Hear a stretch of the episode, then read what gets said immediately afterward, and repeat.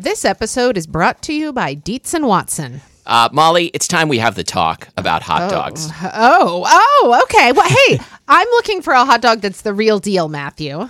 Like a classic hot dog that, like, when you think of like the platonic ideal of a hot dog, I recommend Dietz and Watson's Dietz dogs. Ah, well, I've heard that they're handcrafted and made using only Dietz and Watson premium meat. I can vouch for this because Dietz and Watson sent us a big box of hot dogs and other delights. And wife of the show, Lori, and I had them for dinner last night. We had uh, the classic beef Dietz dogs with on toasted buns with sauerkraut and pickled jalapenos and Dietz and Watson ballpark style yellow mustard. Do you think you'd recommend Dietz and Watson hot dogs for fried rice? Oh, yeah. Fried rice with some sliced hot dogs. I'm going to be doing that soon.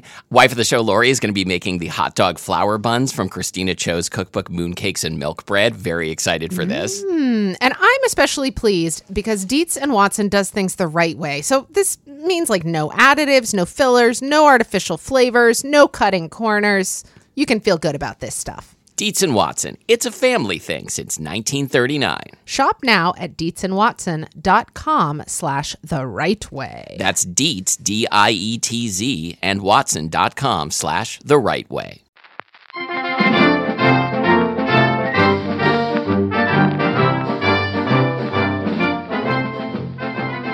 I'm Matthew, And I'm Molly. and this is Spilled Milk, the show where we cook something delicious, eat it all, and you can't have any. This week we're talking about braising. I can't wait to talk about braising. I swear to you, braising is the only thing that gets me through the winter. I mean, you've got the cold nights, but you can take a pot with a piece of, of tough meat and slide it into a low oven and let it cook for hours and hours while you get to spend time with your family, like gathered around the hearth and uh, you know watching the, the steamy windows. Matthew. And um, Hey, what? Have you been watching reruns of Little House on the Prairie again? Why do you ask? Well, you're wearing a bonnet.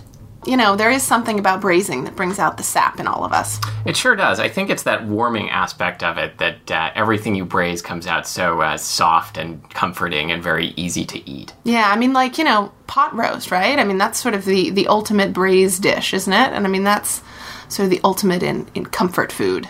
Absolutely. And uh, braising, it's it's also it's so it's so easy that there's plenty of time to stand around getting sentimental while the food basically cooks itself in the oven or on top of the stove, and then later you can serve it and take all the credit for it. It's awesome. So, I guess before we go any further, we should uh, we should talk about what braising is. Well, braising is basically browning some kind of food and then cooking it slowly in liquid. But uh, I don't know. From my perspective, I think the browning part is, is optional. I've braised things uh, first and then brown them after, or braise things and not brown them at all. I don't know. What do you think? Well, both of the things that we're making today didn't get browned first. Ah, so, So, now the yeah. truth comes out. Yeah. I think that, you know, I think that most braising starts with browning. Uh, because really, if you don't if you don't brown it first, then kind of what's the difference between braising and, and shallow liquid poaching? Shallow liquid poaching. Uh, well, I think the difference is that uh, shallow liquid poaching sounds more like a method of torture. No, but seriously, I I don't know. I guess the difference is that with braising, so often you take the liquid that you've been cooking in and you reduce it down to a sauce. Ooh, that you're right. That is one of my favorite things about braising. That you can uh, you can remove the, the food that you've braised and, and boil down the liquid until it's really thick and rich and salty and uh, and often tangy, and uh, and then you can eat all of that liquid in the kitchen while no one's looking and pretend it never existed. or if if you're Matthew, Right. yeah. Mm-hmm. Or if or if you're someone nicer than me, which uh, uh, is possible, then uh, you can uh, pour it back in or use it as a sauce at the table and have this incredibly rich dish that was very easy to make. Well, what are some of your favorite things to braise? In general, I would say my favorite things are mostly meats. So, like uh, chicken thighs are uh, are the ultimate thing to braise. Even if uh, even if you're buying them at the farmers market, they're not that expensive. Um, and And you uh, would you would brown them first, right? I would definitely brown them first Yeah. because there's a lot of a lot of fat under the skin um, that you want to that you want to render out. Um, also, the browning lends uh, lends a really nice flavor. So um, brown them, and then uh, I you can cook them anywhere between, depending on how how uh, tender you insist that they become, anywhere from like 30 to 90 minutes. Uh, it's really hard to overcook a chicken thigh. Um, the thing uh, the thing.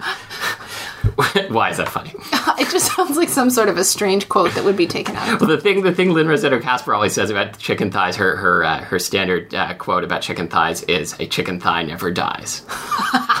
which uh, That's kind of great which is kind of uh, true and completely false at the same time because because the chicken thigh is dead. yes, Yeah. yes, Um, well, my favorite things to braise are uh, are actually vegetables. really. I know that uh, I don't know the most common thing that I feel like we we talk about when we talk about braising is meat, but I really love to braise vegetables. Actually, so Matthew and I showed up to record this episode today, uh, and both of us were carrying copies of All About Braising by Molly Stevens.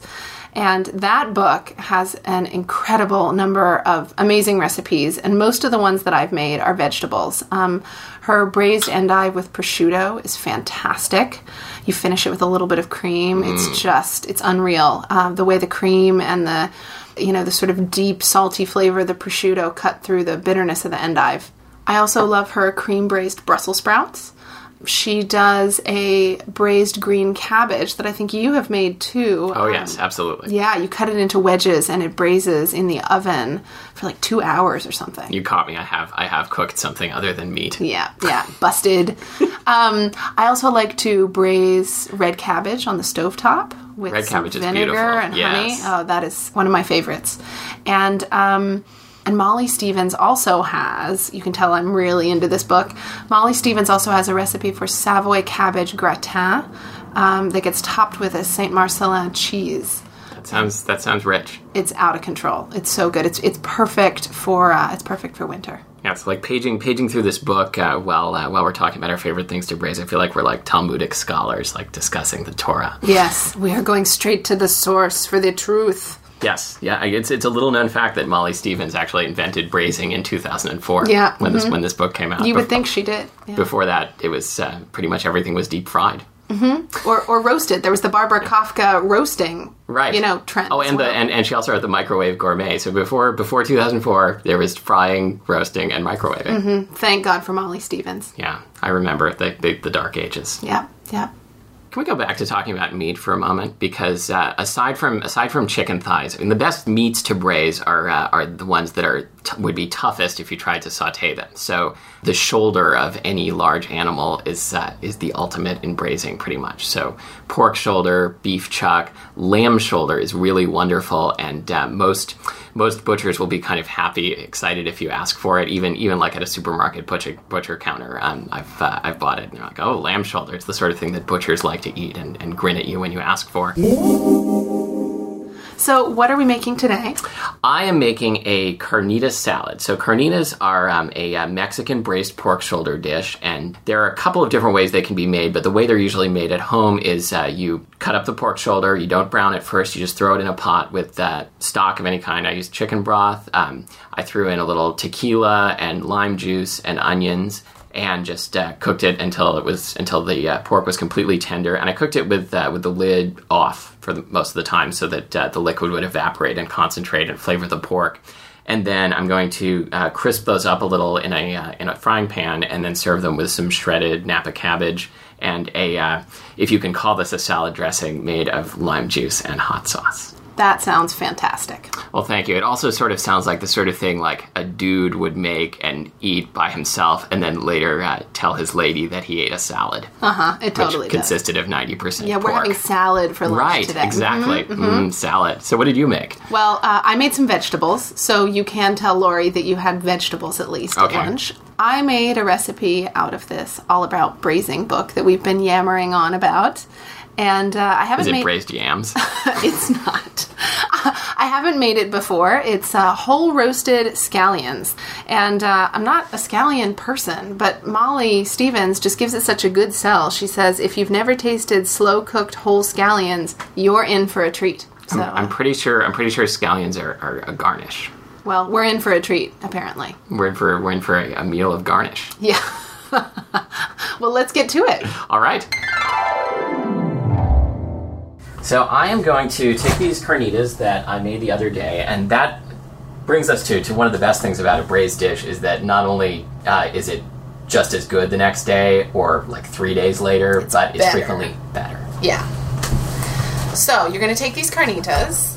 And carnitas, they uh, they don't really look like much uh, before. Uh, well, they still don't even really look like much when you serve them, but they taste really good. Would you like to shred some cabbage? I would love to shred some cabbage.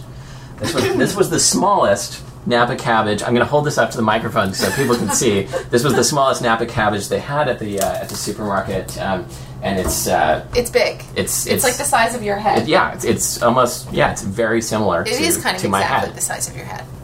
Be sure when you when you shred this, be sure you're grabbing the cabbage rather than my head. Okay.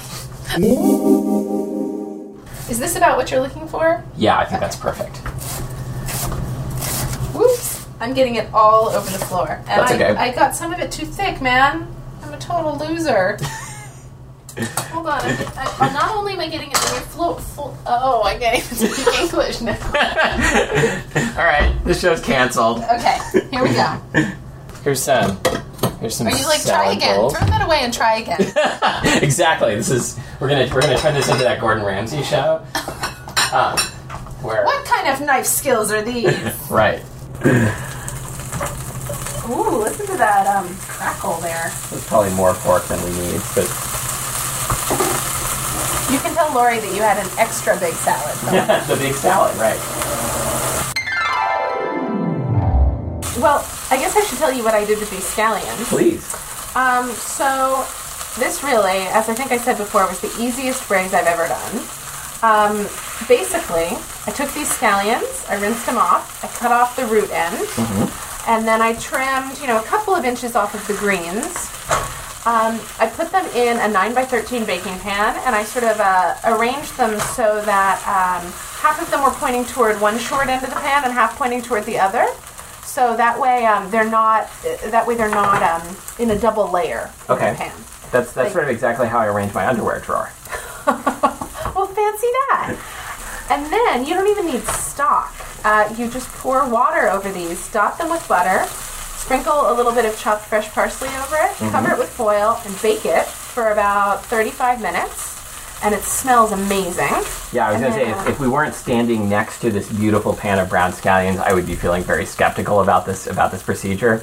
But uh, the Well, the they proof. look like uh, they look like little leeks now, and they smell like leeks too. Yeah. We um we finished the braise by kicking the oven up to 450 and uh, and shaking the pan a bit and getting some color onto them and reducing that liquid that they cooked in, the water that they cooked in, down to a glaze. I'm really excited to see to try this and to see whether whether they're still stringy.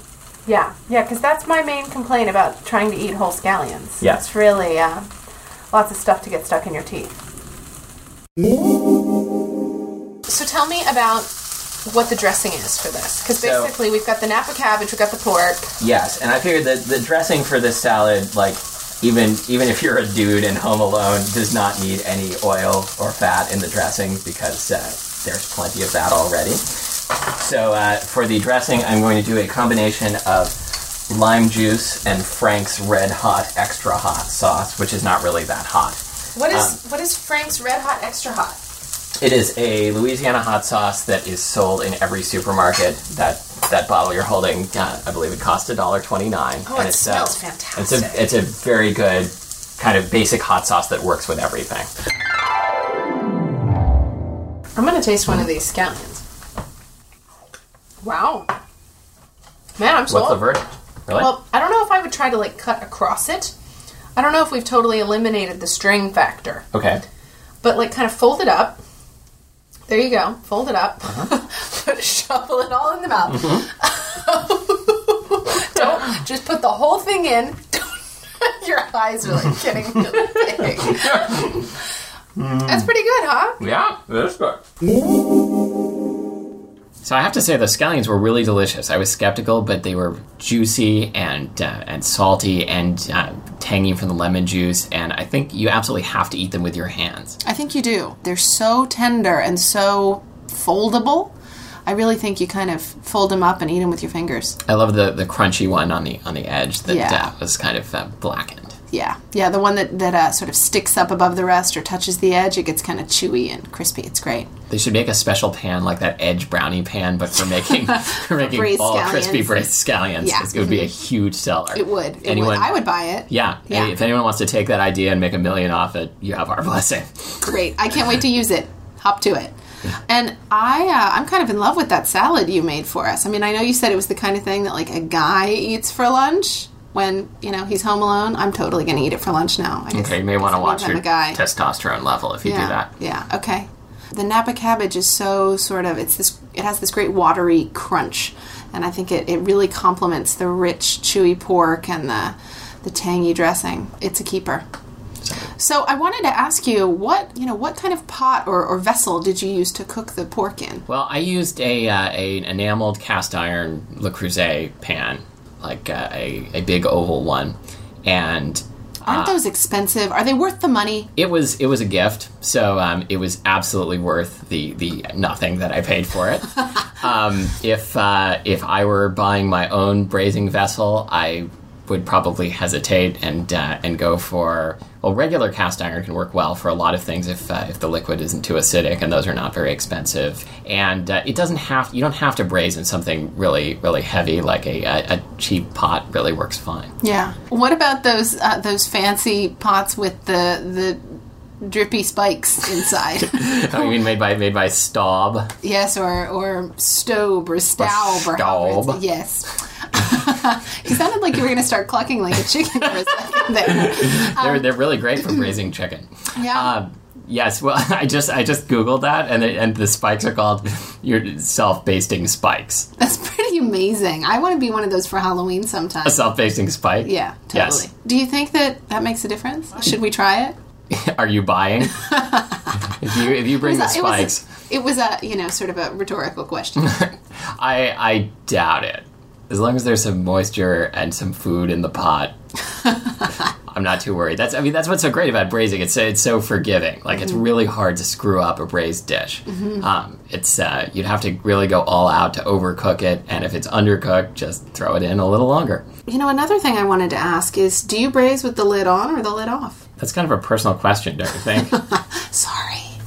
Well, there was uh, there was kind of a, a controversy or a uh, uh, a bit of excitement like last year when Harold McGee uh, wrote an article for the New York Times where he said lid off is the way to go because with In, the in braising in braising specifically? specifically and and in hats, um, but uh, that uh, with the lid off or, or partially off. Um, you uh, you don't get the situation where heat has, is building up and up in the pot and it boils because uh, okay. a full a full boil can toughen your braise. Right, right. Yeah, I mean, I think of braise as uh, you know, as gentle as possible.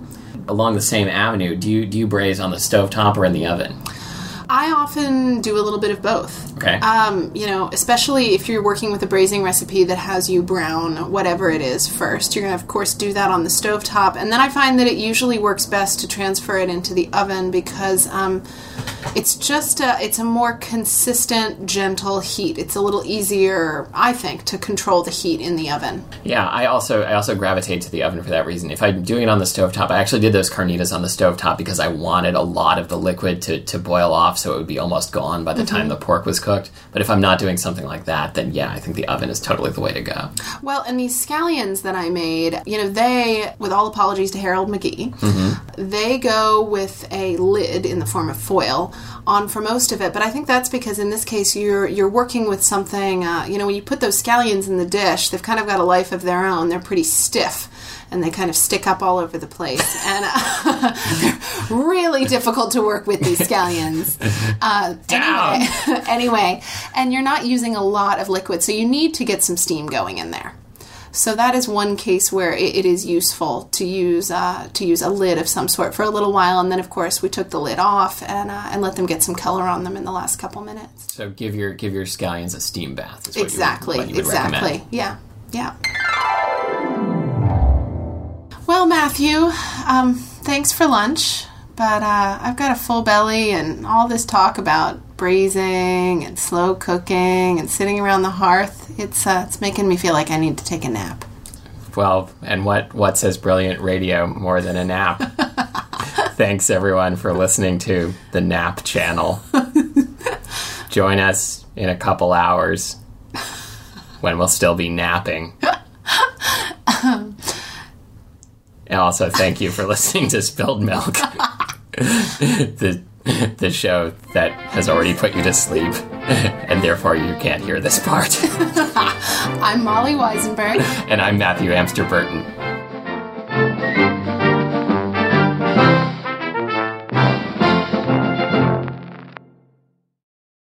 I don't know. What do you think?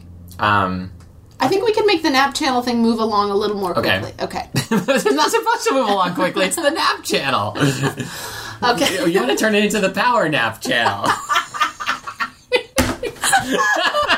That would be great if there was a channel you could tune to, like, for, it would just knock you the hell out for three minutes, and then put on like a, a you know a Led Zeppelin song, and wake you right back up. That could that could improve a lot of work days. It really could. It really could. Mm-hmm. Yeah. Well, thanks for thanks for listening to Spilled Milk, the, the show that has not improved a lot of work days. I'm Matthew Amster Burton. And I'm Molly Wizenberg.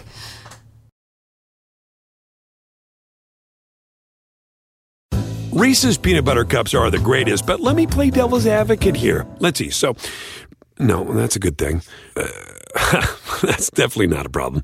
Uh, Reese's, you did it. You stumped this charming devil.